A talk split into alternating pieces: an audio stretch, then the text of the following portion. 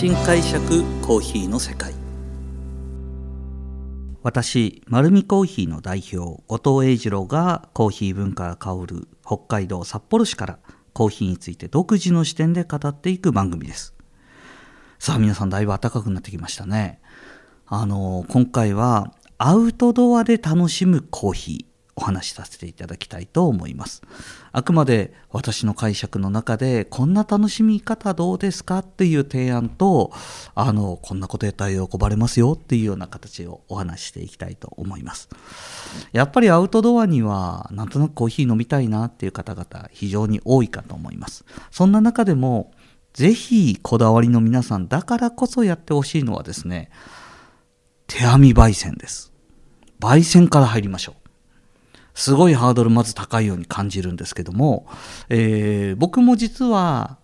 まあ、コーヒーの魅力ワイワイ楽しみながら家族プラスお友達が集まったとこでぜひコーヒー楽しんでもらいたいな子供たちにもコーヒーの魅力伝えたいなと思って手編み焙煎持ってくんですよ。これまずどこで買えるのっていうとまず手編みの焙煎ってあの今普通にインターネットで調べても出てくると思いますけども実は正式に言うと銀杏入りなんですね主に使われているものは。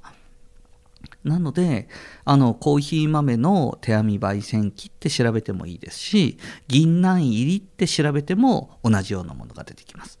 で、えー、必要なものは軍手と銀杏入りまあ手編み焙煎機ですねそれとうちわが必要になってきます。でこの3つがあれば、えー、機械としては OK。あとは生豆ですね。生豆は、えー、今、通販サイトでもいろんなところで生豆 200g ぐらいずつ買えると思います。で、手編みの焙煎機って、だいたい焼くのって 100g ぐらい、あんまりたくさん入れると入りムラになるので、100g ぐらいでいいんじゃないかなと思います。で、100g でだいたい8杯とか9杯とか取れますから1回のキャンプだったら多分十分だと思うんですね。うん、そんなにたくさん大量に飲むわけでもないと思いますのでその焙煎をぜひですねそのアウトドアのキャンプのイベントに取り入れていただきたいと思います。いつやるの？っていうとですね、まずは、まあ、テント張らないダメですから、お父さんはせっせとテントを張り、お母さんは夕食の準備をし、そして子供たちは遊ぶというような時間だと思いますが、えー、焙煎の時間はですね、夕食後にやってまいります。はい、まずは皆さんでバーベキューしたり、いろんな、えー、アウトドアの食事を楽しんだ後、この、まあ、バーベキューで使ったこの炭の残り火を使います。バーベキューの、えー、網を外してその上に先ほど言った手編み焙煎機に生豆を入れてシャカシャカシャカって揺すり始めるんですそうすると焙煎がスタートします。でもともと、えー、炭火焙煎ってコーヒー屋でも聞いたことありますよね、えー、群馬にも有名店ありますし札幌でも、えー、新鮮のコーヒー屋さんは炭焙煎だったりとかします。なので炭っていうのはですね遠赤外線も出て均一に、まあ、豆っていうのは非常にその粒が大きくて水分量多いので普通に野外でやると火が通りにくいところがあるんですけども炭自体の熱伝導の高さから、えー、うまく豆を焼くことが可能になってくると思います。なのでシャカシャカシャカって必ずゆすりながら、えー、ずっとゆすらないで置いてるとそこの面だけ焦げてきます。なので必ず豆がコロコロコロって動いてるのを目で確認できるまた音でシャカシャカシャカって聞こえるぐらいまで揺すっていただきたいと思います。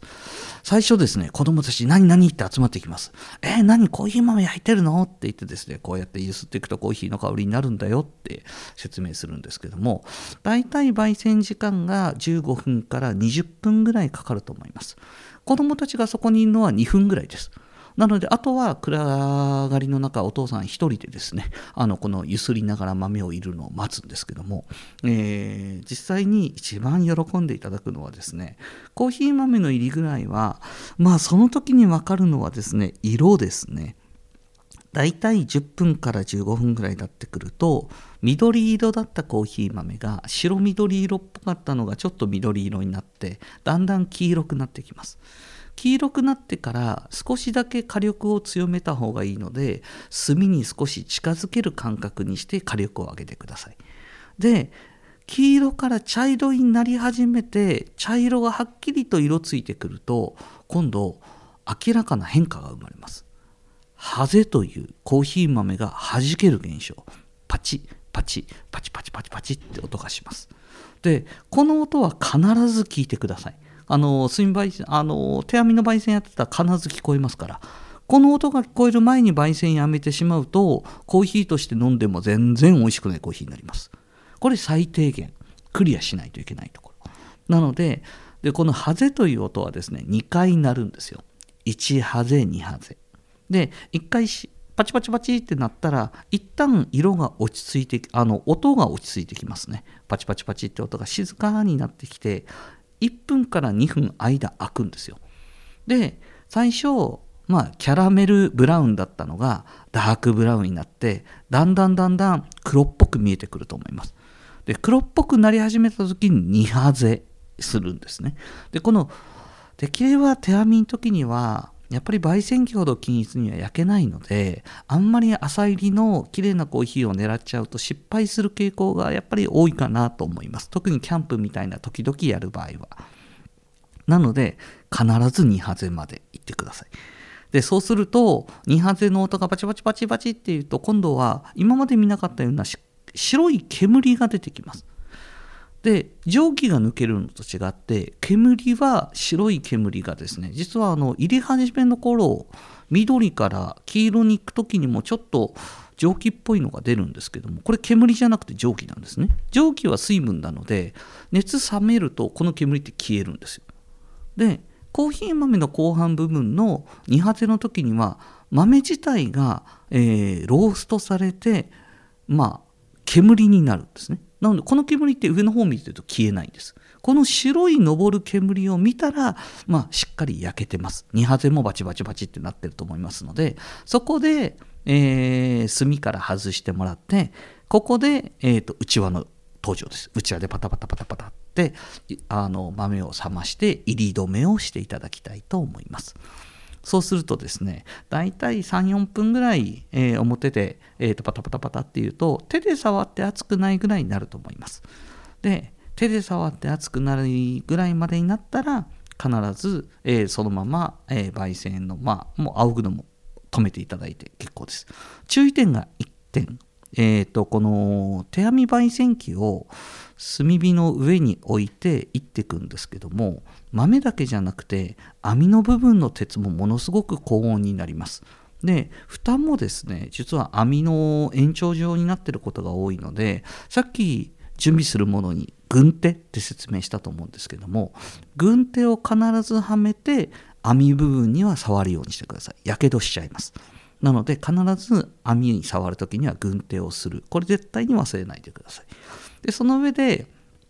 いつ飲むのって言ったらここからがですねなかなかヒーローになるんですけどもその日の夜夜はもうバーベキューもやってもうお酒も皆さん入ってると思います。もうそのまま、えーと、常温で置いといていただいて翌朝です。翌朝、えー、みんながまだ寝静まってる頃。その焼いたコーヒー豆をカリカリカリカリ引き始めるわけです。そうするとコーヒーの香りでテントの中もロッジの中もコーヒーの香りが充満するわけですそれでモーニングコーヒーを入れると、パパはヒーローになれます。はい。っていうのがですね、このアウトドアの一番のおすすめになってます。で、道具としては抽出の器具、様々なものを今売られてるんですね。例えば一番軽量のものでドリップするだけだと、えっ、ー、と、まあ、ドリップバッグみたいな、えーと、紙と,、えーとペーパーフィルターだけで作られているもので粉が入ってないやつもバラで売ってるんですよ。10枚セットとかで。なのでこれは一番道具少ないですしまああとはこだわりの道具がいろいろと売っています。え、ー、とハリオさんからもアウトドア商品出てますし実際にはスノーピークさんからでもアウトドアのドリップ器具やなんかが出てたりだとかさまざまこだわることができると思います。で絶対忘れちゃいけないのが手引きのグラインダーです。手引きのグラインダーもですね、これはやっぱり、えー、いいものはコマンダンテから、えー、様々なグラインダーが存在するので、これは結構本当にいいもの買うと一生使えるものが多いので、こだわって持ってっていただきたいと思います。コーヒー豆、まああの焙煎までやらないところは基本的には豆で持っていってその場で引くそして、えー、まだそこまで道具揃ってないなっていうような方がいたらそれでもアウトドアの野外で景色のいいとこでコーヒー飲みたいですよね。その時にはさまざまドリップパックなど道具が揃ってるものもございますのでドリップパック持ってってお湯だけ沸かして楽しむのも一興かと思います。まあ何はともあれですねアウトドアでコーヒーっていうのはものすごく合ってくると思いますのでぜひ皆さん、えー、メニューの一つに必ず加えていただきたいと思います。